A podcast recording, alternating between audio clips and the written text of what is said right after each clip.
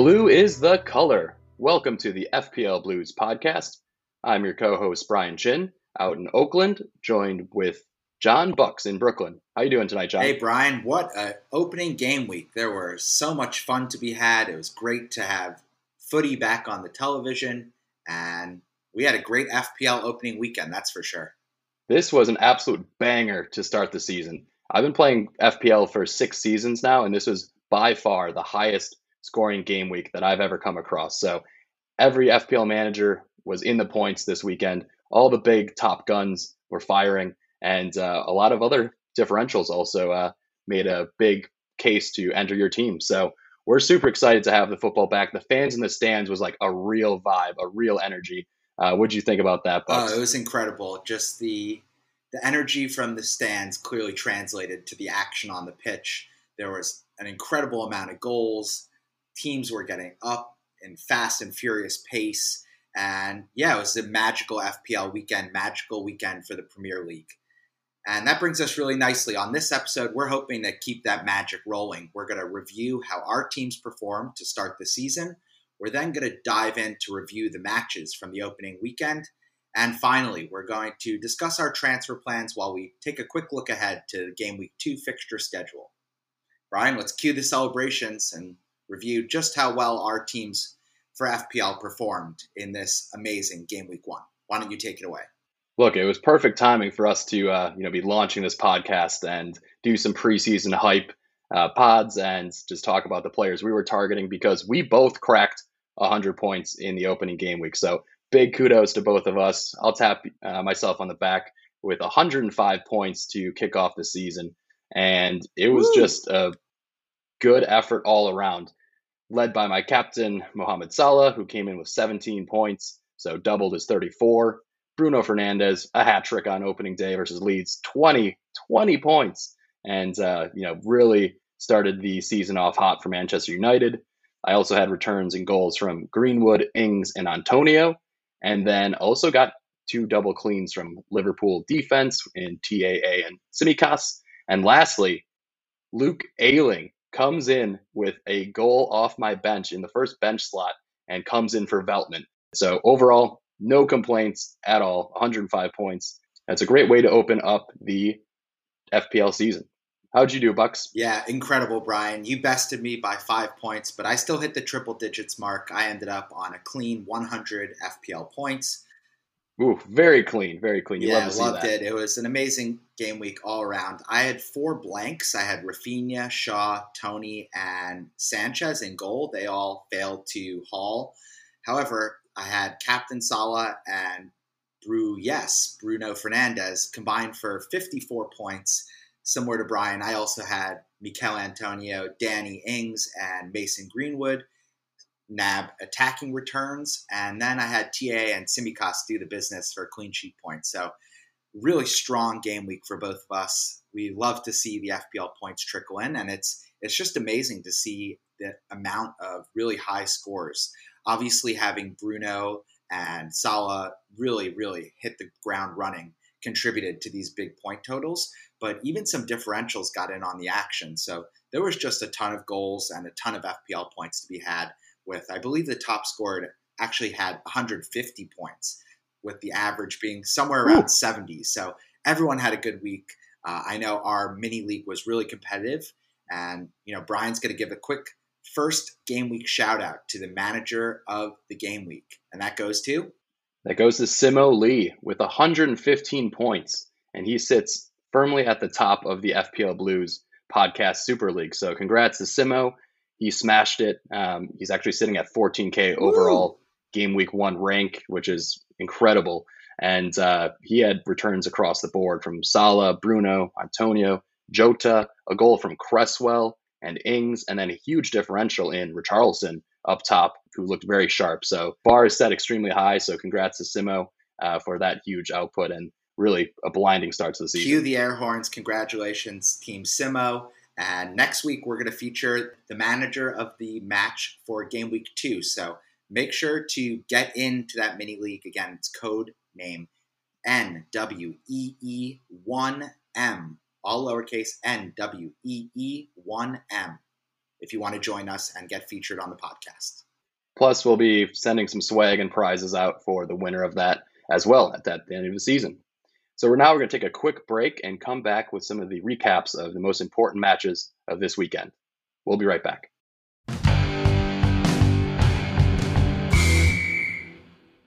And we're back. We're going to look into the results from game week one and how we totaled such high F P L scores. Let's see what happened on the pitch to lead to those returns. Starting with the opening match of the season, which was a nighttime London derby. Amazing to see, amazing scene at Brentford, a team that returns to top flight football for the first time in ages. There have been fans of the club that haven't been alive since they've last been in the Premier League. So this was great to see. New stadium, and the crowd really showed up. And, you know, actually the team showed up to really match that energy. They just totally dominated a weakened Arsenal team. And they put them to the sword. They scored in the first half. They scored in the second half. And they were just clearly the better side. So, unfortunately, F P L-wise, Ivan Toney, unfortunately, failed to make a true F P L impact for many managers. He was among the top-owned F P L forwards in the game. However, his running mate, Mbeumo, one million dollars cheaper and playing in the midfield for five point five million dollars. He really dazzled. He didn't translate that into F P L points, so to speak, but he was just dripping with confidence. He had some swagger. He took on like four Arsenal defenders at one point and still got the shot off to hit the post. So he's really a player that's on my watch list going into game week two. And as we kind of get into the meat and potatoes of this season, what did you see here, Brian? I, I wouldn't panic if I was a Toney owner. I thought he looked pretty creative. He had a couple good passes, a couple good chips. Uh, setting up Mbeumo on a few runs. So he blanks, but there are better days ahead. And the the bees were buzzing. The the place was rocking. It was so good to see and just have that opening fixtures energy. And it translated to the rest of the teams in the weekend. We had some great matches. And I think with the fans in the stands, I'm just curious if we see more goals, because you have the crowd kind of urging players to shoot and to attack rather than pass it back all the time. So it could be a lot different and more high scoring this season compared to last. So very curious to see how that plays out. Yeah, just worth mentioning on the other side of the table was Arsenal. And for them, this was just a very forgettable match. They were short both Aubameyang and Lacazette, probably their two best attacking players. And they just looked second rate for most of the game. They, they had a little bit of deer in the headlights once Brentford went up one goal. And really the only players that I think showed out were Smith Rowe and Kieran Tierney. Specifically, gotta kind of put the magnifying glass on Callum Chambers and Pablo Mari in defense. They both look total shit, and they set up their side for a real tough next couple game weeks because they didn't get points here, and now they have to play against both Chelsea and Man City before their schedule kind of starts easing up a little bit. So, not great week for Arsenal supporters, that's for sure. Yeah, and it was just a weird lineup. There was no Lacazette, no Aubameyang. Saka still, you know, coming off the Euros. He made an appearance maybe at the sixty-fifth or seventieth minute mark. So not your typical Arsenal lineup. So it'll be interesting to see how they rebound. And I could easily see them, you know, going zero for three to start the season, which will put a lot of uh, pressure on Arteta. So watch that space. Um, you know, if you own White, you know, he's a rotating defender, four point five. I think he's still fine. They'll have better days ahead of them when their fixtures swing. So just uh, sit tight with those those four point five defenders. And um, I wouldn't transfer anybody in from the squad. Agreed. I think that brings us to the next match, which was much more exciting in the goals department. And that was the opening fixture for Saturday morning. Manchester United put up a five spot against Leeds, who they won five one against Leeds. So I'm officially going to be running on no sleep for the next thirty-eight game weeks. I was up at four thirty in the morning Pacific time out here on the West Coast, and this match was totally worth it. It did not disappoint in the least. Uh, Bucks, you and I are both tripled up on Manchester United due to their form last season and also just their array of assets at good price points. So we had the likes of Bruno and also Greenwood. And those two players and just their attack in general, fueled by the brilliance of Paul Pogba, who ends up actually on four total assists, which is more than he had of all last season. Uh, he becomes a seventh player all time in the Premier League to have that many uh, dimes in a single game. So just a truly impressive performance all around for the Manchester United attack. And this is without the likes of Rashford. You know, Sancho subbed on eightieth minute just to get a run and int- be introduced to the squad, but no Cavani either. I, I was really, really impressed with the the way that they attacked. And what more can you say? This this game was all about Bruno as a fantasy asset. So many teams going Bruno, and those managers were just reprimanded instantly. And this just really validates the price tag that he has at twelve million. And more importantly, it just highlights his true explosiveness. And that from an F P L perspective, when you captained him and you got forty points to start your game week, I mean, truly a remarkable effort. Um, and his his touch is out of control, and his finishing ability. It's just, he's an amazing player to have in the league. Yeah, he's definitely a special player. I think just worth noting from an F P L perspective, Mason Greenwood is a great differential. He played the lone forward officially, and he's a relatively budget midfield option at seven point five million. I don't think that's going to stay that price for much longer. So that's definitely a player to target. I'm very happy that he's already in my squad. Also worth mentioning, there has been a trend of F P L punditry saying that Bruno and Pogba, when they play next to each other, they kind of cancel out the best aspects of each of their game. I think the match against Leeds was a real clear indicator that they can shine playing towards each other's strengths. Pogba looked incredible, just turning, pushing the ball upfield. Bruno was in the box a lot more than he was at a lot of points through last season. And to score three goals without a penalty is like blew my mind while I was watching that. So Bruno, hats off to him. Bucks, he had nine goals from open play last season. So in the opening week, he already has a third of that total. And I think he's just a player that if you didn't start with him, you're going to have to figure out a way to bring him into your squad. He just has the fixtures right now. He's got the form. I think he was a little bit upset during the Euros not to get as much playing time on the Portugal side, and he looks fresh and just really locked in. So a huge uh, captaincy option for next week as well. Yeah, just worth mentioning, fifteen percent of managers went with Bruno captain instead of Salah. So major, major kudos to those players who had the balls to kind of go differential right from the outset. And just also worth highlighting, Leeds actually did have a number of chances on goal. To score one, you know, they, they wipe out the clean sheet for United. But I just think it's worth highlighting that Leeds is a different defensive team away from home. So this kind of stays true to the way that they were trending last season. And, you know, United being so clinical in this match really showcased some of the issues with trusting Leeds. They play a very open style of play. They invite that pressure. Sometimes that leads to Meslier making tons of saves and getting on bonus points. But when that's not working out and the other team is putting the ball in the back of the net, this can often happen. So I wouldn't panic as of yet, but you just really see that Man United is coming into the season with the engine purring. So something to monitor. Definitely Brian and I are thrilled with the Man United triple up. Yeah, and that was something, you know, after we did our preview pods of our team reveals, I was actually originally on Raphinha. But then I got news that John Stones was unlikely to start. So I upgraded Raphinha to Greenwood, thinking that Manchester United was going to win that match and Greenwood would be involved. So uh, a smart play for me that worked out really well. And uh, I downgraded essentially Stones to Ayling, who nails a goal. So very happy all around from an F P L perspective from this game. So let's move on to Burnley and Brighton to quickly touch on this. A goal was scored in the second minute, and I, I instantly stopped uh, paying attention to the game because I had Sanchez in goal.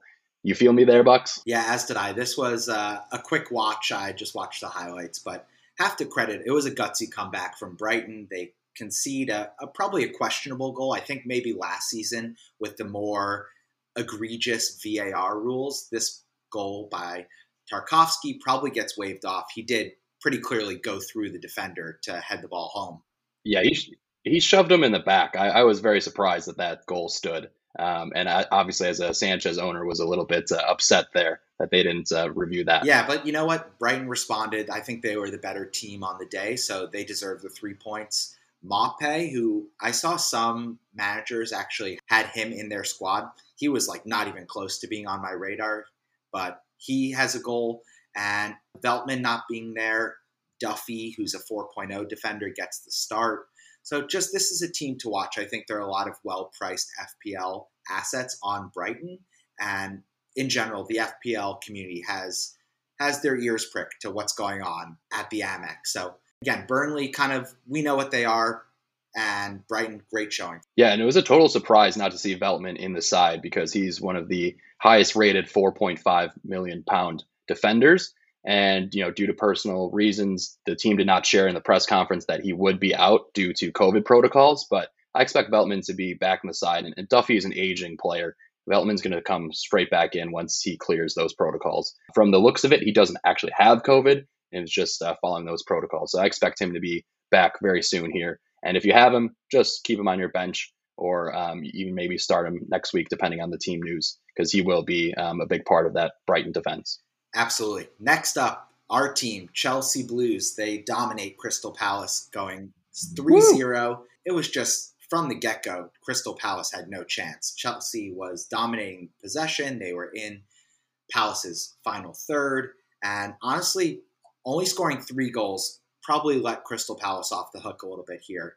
Even Tuchel was saying that they were kind of shortchanged. They probably should have had four or five if they were more clinical, a la Manchester United. But players worth highlighting, Marcos Alonso, holy cow, what a free kick.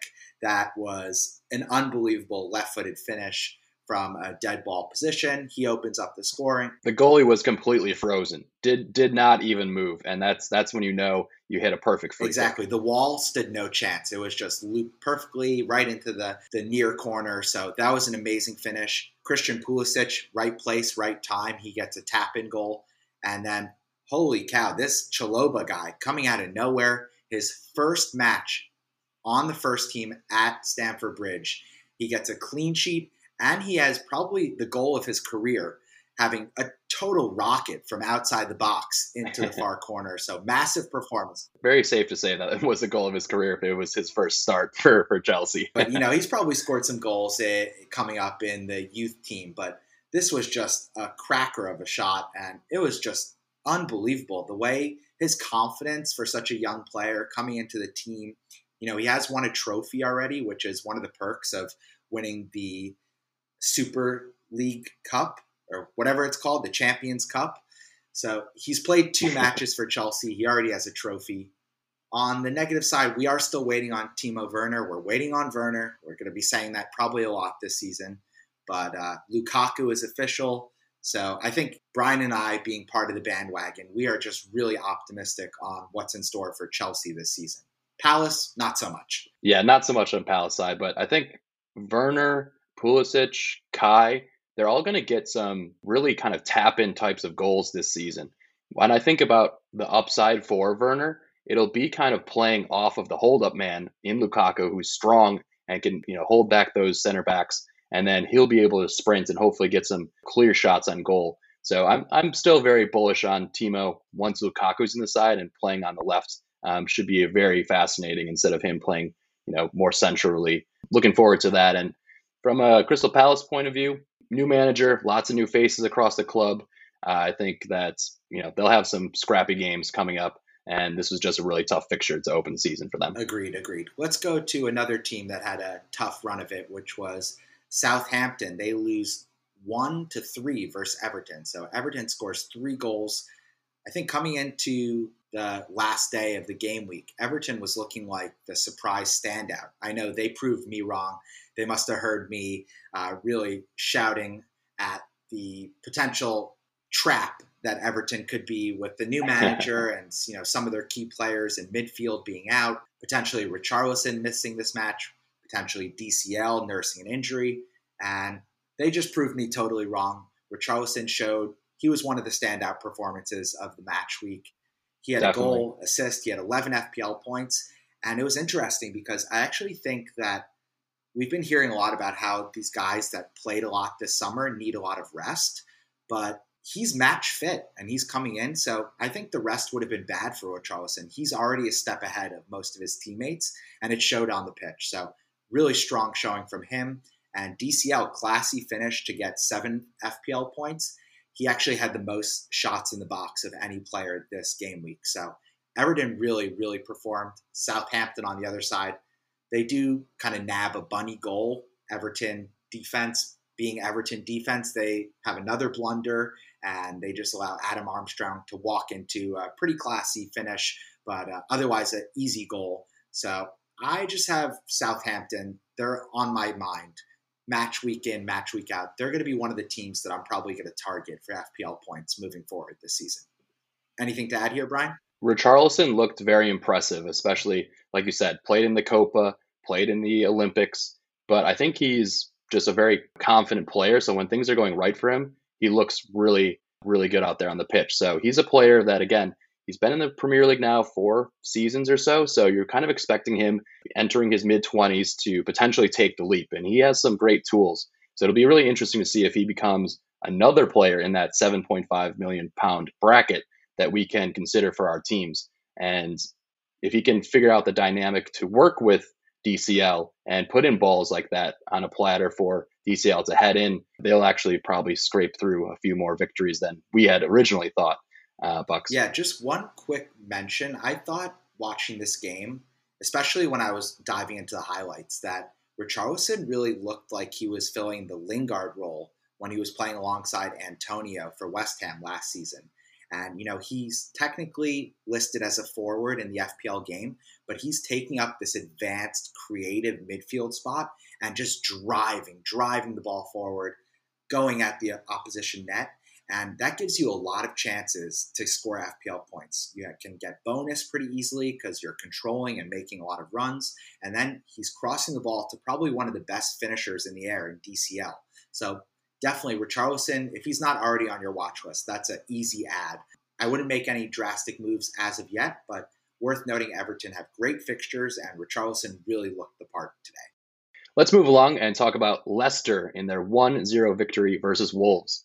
Vardy Party is back on, Bucks. New season, new Vardy Party. The thirty-four-year-old still out here uh, acting like a twenty-one-year-old and partying and getting those goals. Yeah, he even broke out his uh, hand air horn during his celebration. So that was a classy striker's finish. He came kind of across the near post, headed the ball into a different part. It was just an amazing finish. Really impressive. Notably, Leicester actually had zero big chances on the match. So this really should have been a zero zero or one one match, but Leicester and Vardy specifically were just much more clinical than Wolves. You know, Harvey Barnes has been a player we've been mentioning. He looked okay, I would say. It's a little disappointing that he didn't get the full ninety, but he's still working into full match form post-injury. And then on the other side of the ball, Wolves, Jimenez kind of looked like a cross-off. He didn't look like he was making a real impact. On the other hand, Adama Traore at six million dollars, he was everywhere. He looked incredible. He had a couple one-on-zeros around Schmeichel's box. Unfortunately, his finishing just wasn't up to par. He scuffed two pretty excellent chances at at least tying the game, if not bringing Wolves ahead for the three points. So he's one that's definitely on. He could have easily been on a brace this game and fifteen points uh, in a Wolves victory. So just missed the post. Both both times in those kind of key areas, and it'll be interesting to see as this you know new manager helps evolve a team, uh, what Wolves become. I think Jimenez again. They have fixtures coming up, kind of game week three and onwards, game week four and onwards. So he might be somebody that is again. He's coming back from a very very scary injury, and the two prior seasons he had twenty-three and twenty-four total F P L returns. So this is a player that once he kind of gets back into the routine of playing in the Premier League, I think he's going to be right on there, uh, our, our radars for those seven point five million pound strikers. For sure, for sure. He definitely has it in him. It's just, uh, you know, like you said, that was a scary injury. I thought probably his career might unfortunately be over, but it's good to have him back and just good to see that he's running out there. But for me, watching this game, Adama was the one who jumped off the screen. So I think with that, we're going to take a quick break. And we're going to wrap up the rest of the matches when we come back in just a second.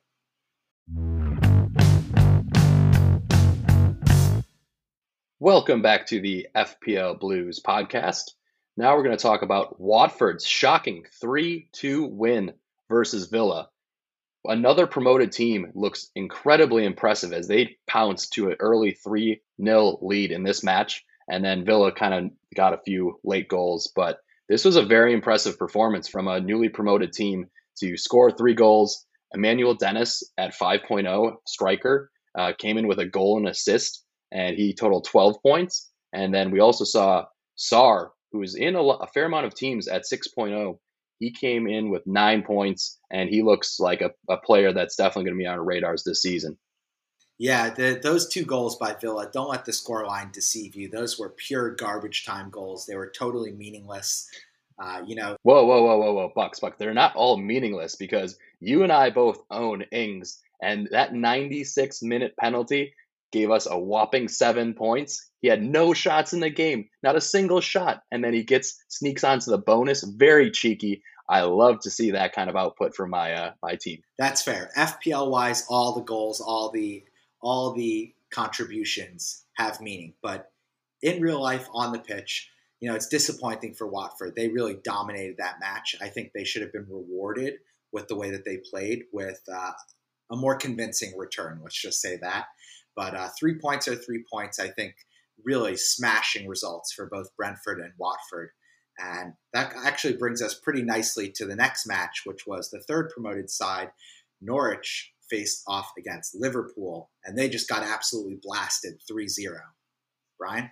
This was a match going into it. Everybody who had captained Bruno, you know, has already got forty points on the board. So us captainers of Salah were like, we need at least like ten points to even kind of salvage this.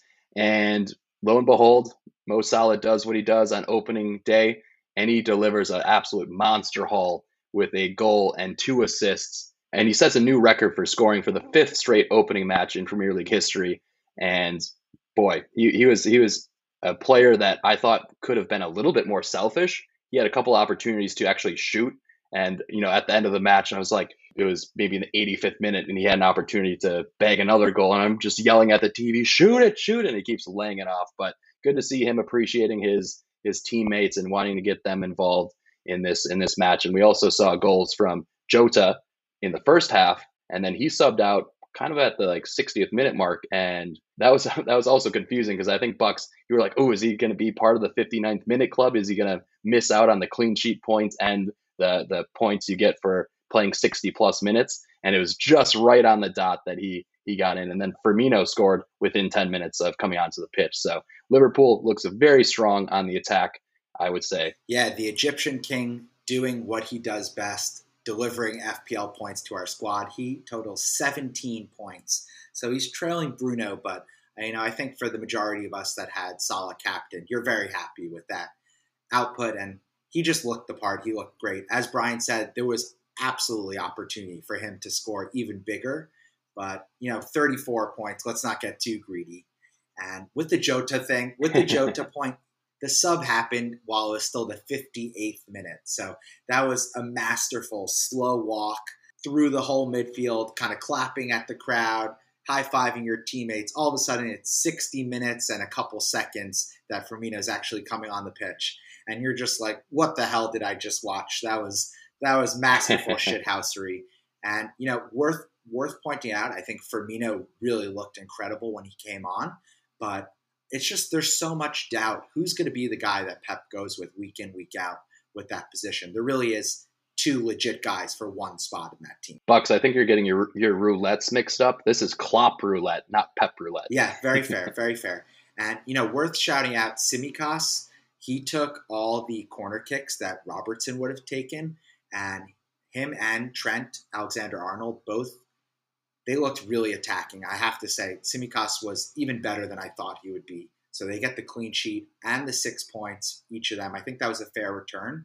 And just needs to be mentioned that Tsimikas actually took more corner kicks on the day than Trent did. So something to monitor. He's three point five million cheaper at four point oh, playing defender. And it's looking like Robertson, listen, optimistically, he's back game week three, game week four. But I think Liverpool have serious aspirations of being title contenders this season. And if I was in Klopp's shoes, I would not rush him back. So I think if you have Tsimikas, ride that train while you can.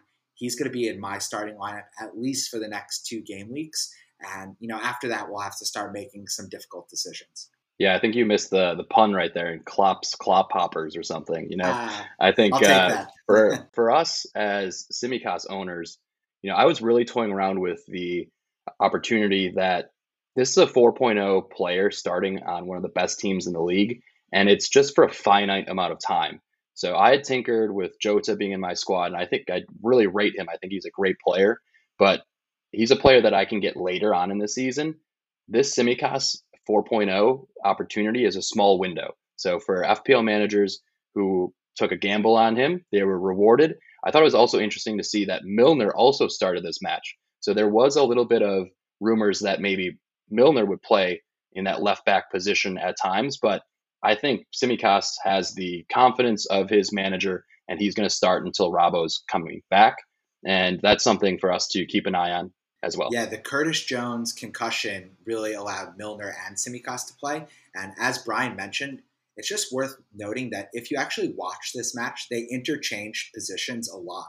So there was tons of times when Tsimikas was playing on the wing as kind of that de facto midfield role that Milner was slotted into based on his role in the starting lineup, with Milner kind of being the more veteran player taking up those defensive responsibilities. So definitely a duo to watch. I think Liverpool are have great fixtures a la Man United, and you just you have to be backing these teams that have the cupcake matches while they do, and you're going to pull in the F P L points by the bundle. So that's what a lot of managers did this game week, hence we had a lot of big scores. Next match. I felt very fortunate that we got the double clean from Liverpool defense, because in the eighty-fifth minute, Alisson makes a wonder save and bats out a like a really just a shot inside the seven yard box that really could have gone anywhere else to the side, but he just got a hand on and then he bats it out. But that was a moment where I was like, oh my goodness, am I going to go from twelve points to four points between my two defenders? So I felt a little bit fortunate there. And if they're playing a, a better side,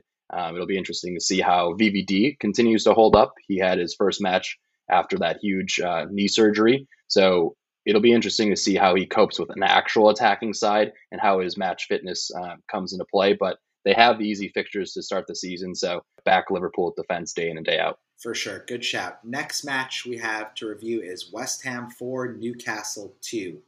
And to my eyes, this was the most exciting match of the game week. It had a little bit of everything. And West Ham, holy cow, they showed out. They were the highest X G of any side. Uh, that's expected goals, one of the advanced stats we'll sometimes be referring to. But they had the highest one of the entire game week. And it actually, you know, wasn't looking so promising to start out.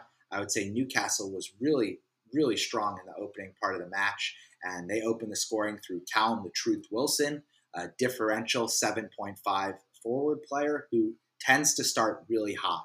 So that's just something to continue to monitor. Put him on your watch list.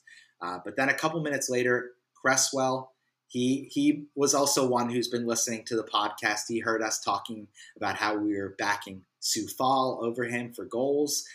Cresswell, legendary for his assists, but hasn't really been able to put the ball in the back of the net himself. He has a amazing shot into the far corner. It looked like it might have hit two or three different players before it made its way into the net, but he gets a beauty to level the scoring and gets seven points. And then West Ham really just poured on from there. Benrahma had a goal and an assist for twelve points. Souček nails a goal for seven points. And honestly, they both probably could have had more more contributions than that. And then Miguel, Miguel, Michail Antonio. I can never get this right. Michail Antonio was the man of the match. He has two assists and a goal. He misses a penalty kick, which then turns into an assist. So one step back, two steps forward. He looked incredible. And uh, yeah, he ends up on max bonus with thirteen points. So I think he's one who's a lock in my team. He looked the part. Just one to monitor. I think it's worth taking an extra second to shout out Said Benrahma. He's officially playing the Jesse Lingard role at Man, at, excuse me, at West Ham right now. You know, Lingard's staying at Man United for this season, but there's tremendous potential in backing Benrahma at six point oh in your midfield. He's going to get a lot of opportunities in the box, creating for Antonio. And assuming Antonio stays healthy, he's probably going to be part of a really high-scoring duo. I don't think you can ever do that, though, Bucks. We can't assume that Antonio's hamstrings aren't going to fall right off his legs and onto the pitch at any moment. So for now, ride him while he's hot. I think, again, we're very fortunate that the F P L rules are set up that even though he missed the penalty, that his teammate followed it up, so he gets an assist for that because it's a shot on target that was then put into the back of the net by a teammate. So usually, you know, when a player misses a penalty kick, their baseline bonus drops completely. So he was fortunate to have his teammate finish that, which increased his baseline bonus. And the bonus system is is another conversation for a, a different day. But to have him still end up with thirteen points was huge, as he was uh, really a template pick, and he delivered. Yeah, he hit he hit a uh, header that went that hit the post at like a million miles an hour. So he really could have even gone bigger. And just worth pointing out, you know, I, I shouted out Benrahma. We've both sung the praises of Michail Antonio. They had six big chances between the two of them today. Ooh. So, you know, West Ham is probably going to be a team that needs to score a lot of goals to get three points from most of their matches. And they showed they can do it, at least at the opener at Newcastle. So great match, uh, really entertaining one. And that brings us to the game of the weekend at Spurs, which was City versus Tottenham. And Spurs pulled it out one zero through our boy, Heung-min Son, hero of the day in front of the packed stadium. Brian, what did you see in this one? Oh, Sonny boy, all smiles, so clinical. He's such a special talent, and he's a player that, you know, once this Kane dust settles, he's going to be playing out of position. You know, at ten million, he's going to be playing striker, and he has the ability to score goals from anywhere on the pitch. And that is, you know, something that not a lot of strikers have, to be able to clinically finish from even outside of the box. And he's a player that I'm definitely eyeing for my team coming up here. The rest of the game, unfortunately, I took a punt on Mahrez, and he blanks in this match. City as a whole looked very lackluster, I thought, until kind of towards the very end when K D B came in to pull the strings. I think last season as well, City started out very slow. After the first eight game weeks, they were in fourteenth place. So this is a team that will right the ship and will come good. But this next fixture versus Norwich, I'm expecting them to pull out all the stops and, and beat them with four or plus goals. So Pep's going to be a little upset with his, with his squad after this loss, not getting very many shots at all. Jack Grealish was getting tackled all over the place. Sterling was getting pushed in the back, and they were getting roughed up a bit, but they couldn't really string together uh, important plays to actually get in the box and get shots off on target. So you got to hand it to um, Nuno for getting this team organized.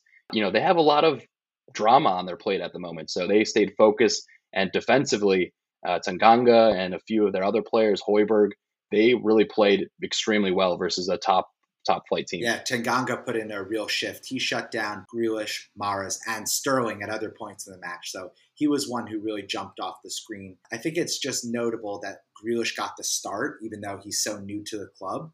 And it's just honestly, as a as a football fan, it's hard to see this Harry Kane situation going down and it being so magnified with this match being the opening weekend where he's rumored to be going to City imminently.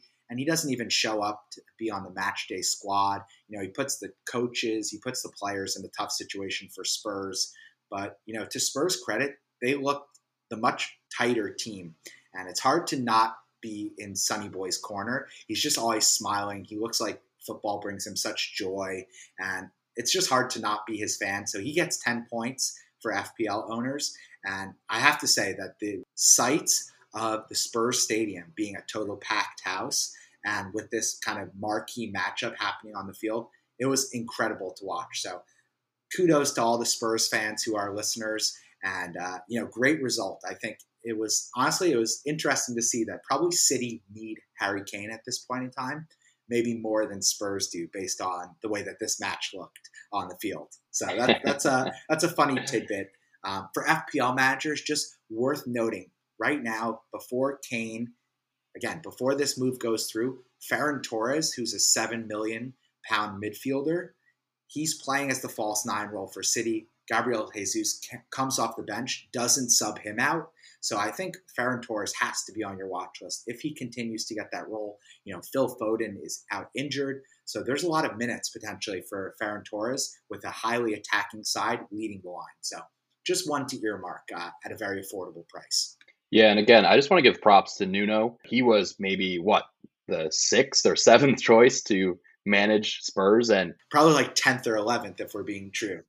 Yeah, exactly right. And to leave Wolves and come in and really just get his team prepared for this match and to come up with three points versus Manchester City is an incredible first opening debut for him. So more more to come on the Spurs side. And it'll be interesting to see if Kane does move, what they do with all that money. Who are they going to be able to get um, in the next transfer window? You know, they're going to have to have to spend that money someplace to improve their team. So I'm very um, curious to see how that plays out for, for Spurs down the line. But I think that's a good point for us to wrap up on. And then we're going to take a quick break and come back with a few community questions and talk about our transfers for the key matches coming up this weekend.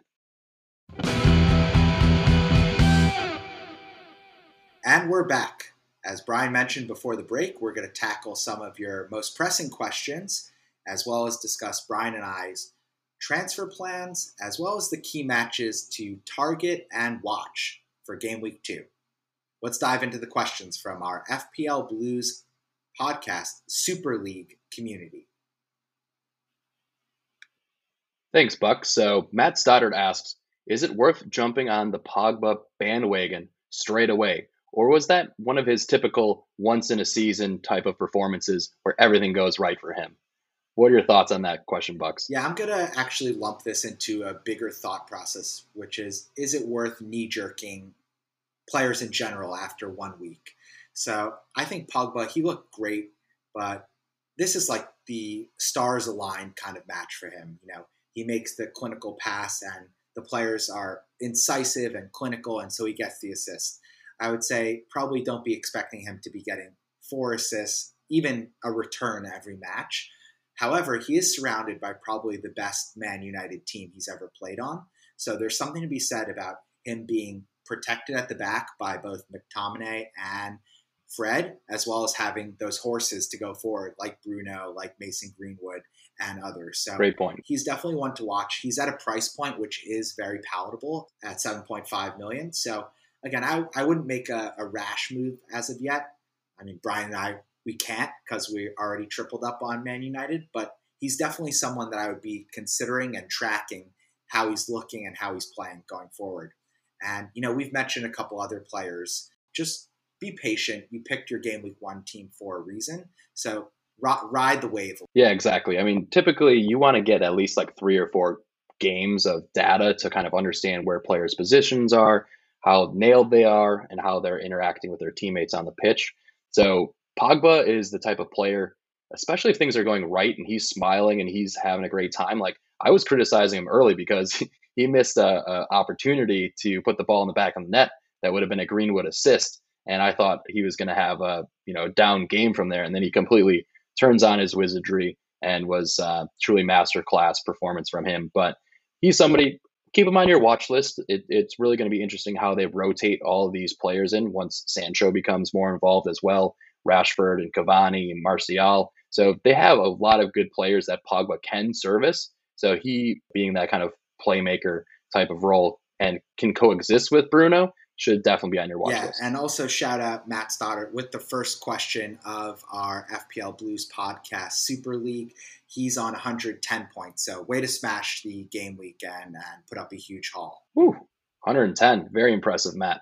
All right, let's jump into the next question from Patrick McMichael, who's joining the conversation. And this is also, you know, targeted to the five point five to six point five midfield bracket. You know, he didn't have a chance to watch those performances, but he's curious on who is a contender versus who is a pretender in that uh, those cheap midfield options. So, Bucks, who did you see in that kind of price tag region? And who would you recommend that our listeners go after? Sure. So I think it's worth highlighting five players in this price range. Uh, the first uh, and clearly probably top of mind would be Said Benrahma on West Ham. His running mate, Thomas Suchek, also six million. uh, also had a great match. He was all around him. You know, with Cresswell feeding the ball from set pieces, he's going to have a lot of opportunities to display his aerial skills on the season for West Ham. Next up would be Ismail Sarr from Watford. He put up nine points. Really strong game. Probably could have even had a bigger haul. And the last two are more potential picks. They were players who, they really looked the part, but they didn't necessarily deliver the F P L points. And that's Adama Traore at six million dollars and Mbeumo on Brentford. He's a player who I've been singing his praises for a while now, and he made me look pretty smart despite my other poor takes, and he's five point five million dollars. So uh, those are kind of the players that I'm looking at on my watch list, but as I mentioned earlier, I'm just going to wait and see, I think, to make there be more data to pull from before I make any any transfers.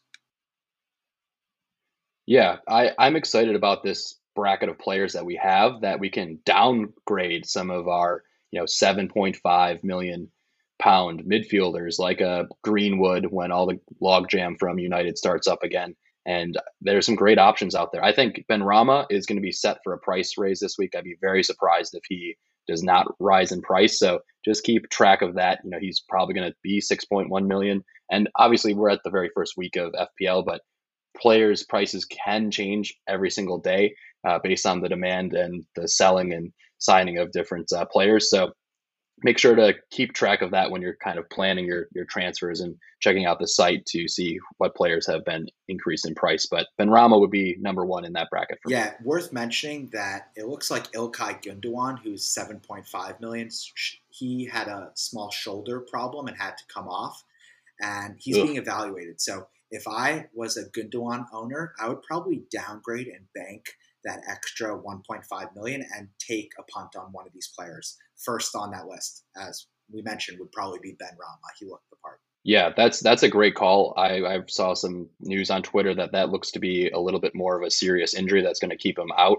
for a few matches. So Benrahma would be an easy choice uh, to include in your team, downgrade and bank that money for improving your team elsewhere. All right. Next question was also from Patrick McMichael. He's been busy, and uh, he was asking if he should overreact to some of the big F P L point totals and activate his wild card right now. Not sure how serious he's being, but I think he's being cheeky there. But the key is to not knee jerk and just really back the team that you chose and make, you know, one or two changes. I will note that there are a couple international breaks where we will see the larger F P L community go and activate their first half wild card. That would be after game week three and then after game week seven. So I'm really targeting game week seven, you know, into game week eight on that second international break to play my first wild card, because Chelsea and City have a big uh, fixture swing that managers will want to uh, hop on. So definitely, you know, sit tight, back your players, but try and make those changes, you know, one at a time, or bank your transfer so you can make two changes and not do too many hits this early in the season. All right. And with that, we get to our last question from Kev Johnson. Again, thank you to the F P L Blues podcast Super League managers for contributing and getting involved to help us with this episode. He asks, Lukaku coming in at eleven point five million and Harry Kane potentially going to City at twelve point five million. How are you thinking about them, and are you looking to bring them into your team as soon as they are confirmed to play? Brian, I'll let you take this. It's great to have those two potentially, you know, at new teams. We're still waiting for the Kane news, but I think Bucks and I are pretty, you know, pretty convinced that that's going to happen. And just looking at the wealth of talent on the Manchester City side, and just the fact that Kane loves to play every single game, I would still have to take Kane over Lukaku just because he can also play make for his other teammates. He won the Golden Assist Award last season for the most assists in the F P L. I think he would be my number one target at the premium price for your forward line. It's going to be really hard for me to get him in or get either of those players in, frankly, based on the kind of setup where I've spread out a lot of my funds. So when I use my first wild card, that will likely be the time that I bring in one of those heavy hitters. From a Lukaku point of view, we've kind of seen Tuchel ease in new players to the system and not start them right away. And so that kind of puts me off a little bit. Obviously, you paid, you know, nearly one hundred million pounds for the guy to, you you know, come to Chelsea. But I just want to see him on the pitch a little bit with the team and how they set up their structure and formations, how he works with Werner, Mounts, et cetera. But Kane, I think, is just such a proven talent in the Premier League that he could be straight into the squad tomorrow for City and start the next yeah, game. Yeah, it's an interesting take. Actually, I'm going to take maybe the devil's advocate and, and align head and heart for me. I think Lukaku is probably the better value. You're going to have to really transform the way that you're setting up your F P L squad. I just think eleven point five million dollars for Lukaku. He's going to be fit into a very established Chelsea system under Tuchel. So I think he's going to be the man at the center of all this action with a lot of creative players running alongside of him. You know, City play a very unique, and it's almost like jazz. They, they're all kind of illustrating off one another. They're, they're coming, you know, everything's a feel and a touch kind of situation. So I think Lukaku's actually going to have a big season. And bonus, I think that Lukaku might come into the squad and be on penalties because, as we saw, Jorginho isn't going to be an every game week player. So I think that if Lukaku is going to play, he's probably going to be our first choice penalty kick taker. And I love that. I think that he has a lot of creative players alongside him, and he's going to be the clear tip of the spear. So if I could only get one, again, Brian mentioned we're both pretty much locked out of getting them, at least for now. But if I could only get one, I'd probably back Lukaku. I think he's going to take Chelsea's attack to a whole nother level. Kane is, he's going to be, you know, City are going to score tons of goals, but I just think they have a little more finishing talent around Kane so that the goals might be harder to predict. Yeah, definitely wait and see, but excited to see both of those players debut this season. Even if Kane does end up staying on Tottenham, he's still going to be a major force in the league. So wait and see how this turns out. And thanks again for sharing those questions with us. And we're going to take our last quick break here and then come back with our transfer plans and captaincy options, as well as the top matches to target. We'll be right back.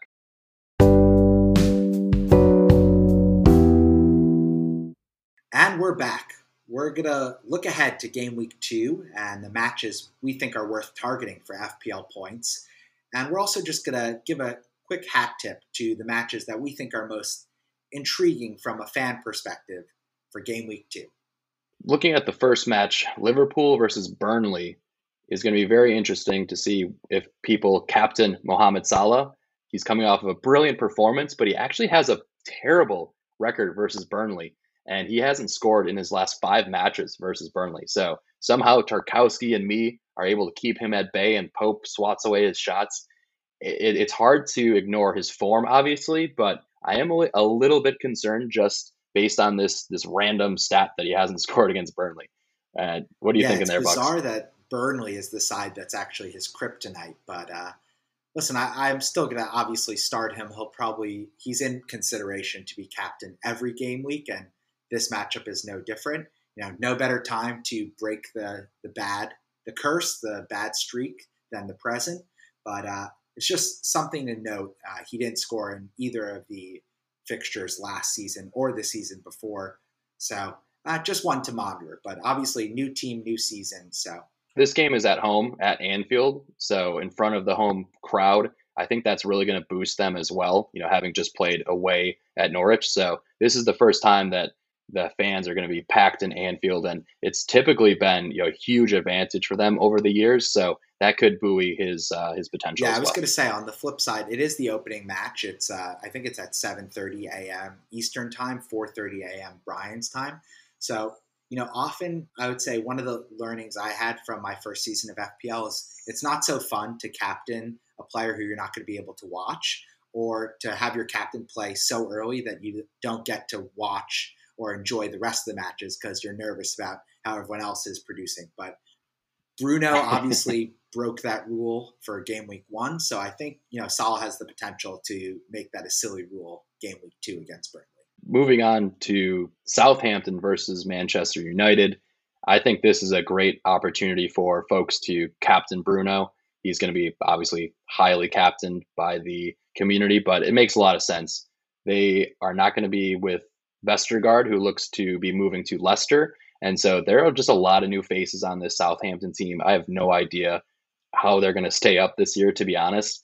Um, so I think this is this is another game where United scores at least three goals, and you would have to think Bruno would be involved. Agreed. I think that's a very bizarre move from the leadership of Southampton, essentially fire selling a lot of their key assets right as the season is about to start. But uh, they still have Ward-Prowse. They have this new guy, Adam Armstrong, who's one of the classiest finishers in the top flight of football. But I just don't think they have nearly enough firepower to hang with Manchester United. And like Brian said, I think this is going to be another steamroll. And at least speaking for myself, Bruno is likely to be my captain going into game week two. And another match we want to talk about is an angry Pep versus Norwich. I think this is something that could get a little bit out of hand, and I could see them pouring on four or five goals in this one after, you know, losing uh, to Sonny Boy and Tottenham. I think they're going to come out really guns blazing. I almost think that K D B is going to start this next match, even though he's coming off of a bit of an ankle tweak, and really kind of make sure that they get off to a hot start in this match. So you could look at, you know, potentially captaining, you know, Grealish or Mahrez, but to me, I think Mahrez would be the better differential captain option, because I think Grealish is really, he's the assist to the assister, right? He's he's kind of going to be playing a little bit deeper, it looked like to me, in, in this game versus Spurs, where he was tracking back a bit, getting the ball, helping move it forward, but not really making a ton of key passes. So something to monitor as we watch uh, him get more minutes at City. Yeah, I want to just echo what Brian said. City were clearly a different team when K D B came onto the pitch. He looked healthy in the minutes he played, so I would expect... Oh, he's he's so good. He's so good, yeah. He's a magician. Instantly just watching him on the pitch and the, the passes that he can make and the, the angles, you, you're just witnessing a classy player at all times, so... He's he's somebody that who can really be a game changer. Yeah, so again, I think based on the way that they showed out against Spurs or didn't show out against Spurs, I think that City are going to come in highly motivated to take it to the newly promoted side in Norwich. Uh, I think it's interesting that this was a quip that I had watching that game.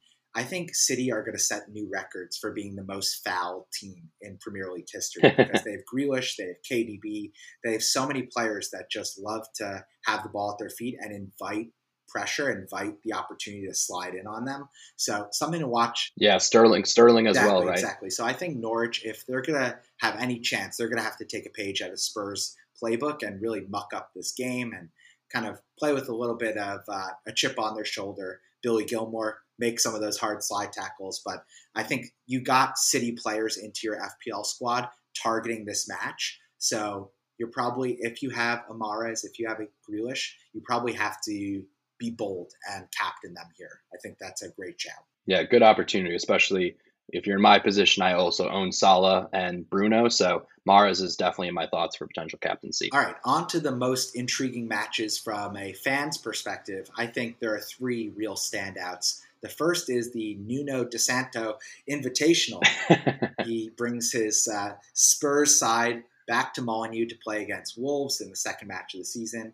Wolves going to be in front of their home side, but you know, Nuno really brought this team up from the the lower dredges of English football, and now they're an established team in the Premier League. And you know, I think that this is going to be a warm welcome for Nuno, and probably not as warm a welcome for the Spurs side. But uh, that's definitely a match that I have earmarked to watch uh, this coming game week too. We got to get a sponsor for that invitational, for some kind of Portuguese port. I think that would probably be a good uh, sponsor to have for the Nuno Invitational. But uh, another match that we are very excited for is Chelsea versus Arsenal. Some of London's, well, London's finest team, and then another team in London. So we're very eager to watch this match coming up here. And Bucks, what are you expecting in this? Yeah, I think this is going to be a very entertaining London derby. I think Chelsea are going to get the three points. That's not just my heart speaking. That's also based on what I watched in game week one and just the overall depth of the side. I think you saw some of the shortcomings of Arsenal. I mean, I said this last season, but Joe Willock, who's a player they just sold to Newcastle, was a player they definitely could have used on Friday against Brentford. He's a really young, classy, attacking player, and they're just a little bit short on depth for a team that, at least in their mind, are one of the top squads in the Premier League. So this is definitely going to be a tough match for the Gunners, and probably one that we'll take some joy in as Chelsea fans. Yeah, at the same time, I don't want to take them lightly. I feel like last season you know, even though Chelsea did quite well in the Premier League, they did take some matches off. And, you know, if you take Arsenal for granted, they might come out strong and, and uh, you know, come out swinging. So I think Chelsea still has to be locked in and bring in a good defensive uh, presence for this match. Yeah, Balogun might have his guns blazing and uh, and fully loaded for this match.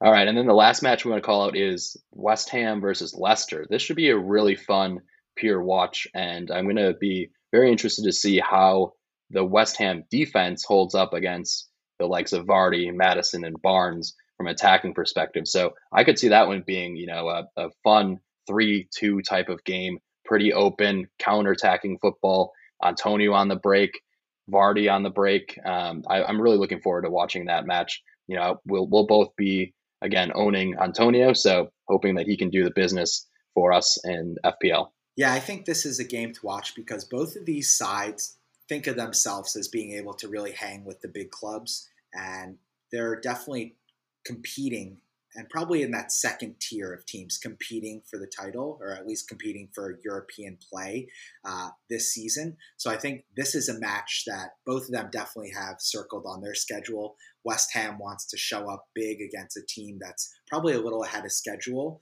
and ahead of where they see themselves being in a couple seasons. And Leicester, you know, they still have a ton of talent. Brendan Rodgers, one of the best managers in the Premier League. So I think these are two kind of sleeping giants, or two, uh, you know, up upstart Davids looking to uh, really make their mark. I mean, if Brendan Rodgers is one of the best managers in the Premier League, why does he insist on starting Ayoze Perez? Somebody tell me that. I, I don't see the value. He's like a super sub guy, and uh, he keeps coming onto the pitch and keeping Nacho on the bench. But anyway, I think it's also important in this match for managers to understand how real Benrahma is. Is he still going to be, you know, a blazing force on the pitch and being creative and, you know, really playing the full ninety? So he's definitely a player I'll be locked onto for that match as well. And lastly, we want to just touch on our transfer plans and our strategy going into game week two. I'll start with mine. I'm going to stand pat and roll my transfer over to game week three. So I'm not going to be making a move for game week two. I am slightly worried about not having a Manchester City player as they take it to Norwich City. But, you know, I knew what I was signing up for when I made my squad for the season. And I'm pretty happy with the one hundred point total game week one. So hopefully we'll be uh, having a similarly strong showing in game week two. How about you, Brian? Yeah, I was talking to some managers in our mini league and don't expect to be hitting triple digits every week. You know, we've had game weeks last year where people were in the low thirties. So this game week was, was truly a, a scorching one. So I'm hoping, you know, that next week I can roll my transfer again. Since you just kind of picked a very brand new team, there really isn't a need to make many changes yet. Back your picks and understand that if you have two transfers going to game week three, that really allows you to play with the structure of, of your lineup. So for me, I'm really eyeing, you know, Mahrez to hopefully do the business versus Norwich, and then potentially bring in Son for that slot uh, as a as a kind of a big-time uh, player in my midfield. So that'll be for hopefully for game week three, and we'll see how that shakes out. Awesome. And that brings us to a close, ladies and gentlemen. We want to thank the fifty-plus managers who have already joined our F P L Blues Podcast Super League on the F P L game. If you want to have your question featured, please email us at f p l blues podcast at gmail dot com. Or follow us on social media and reach out to us. We are at F P L Blues Podcast, both on Twitter and Instagram. And yeah, it's been a great season so far. So Brian and I are giving strong advice. We're both in the triple digit club to start the season. So if you want to follow our lead and, and kind of learn a little and follow along, get involved, get more engaged with our podcast. It's going to be fun. There's going to be swag to the winner and regular shout outs. So it's been a fun season so far. So we want it to only continue from here on in. Yes, it's a marathon. We'll be with you every step of the way. Thank you for tuning into this week's episode, and we'll catch you all soon.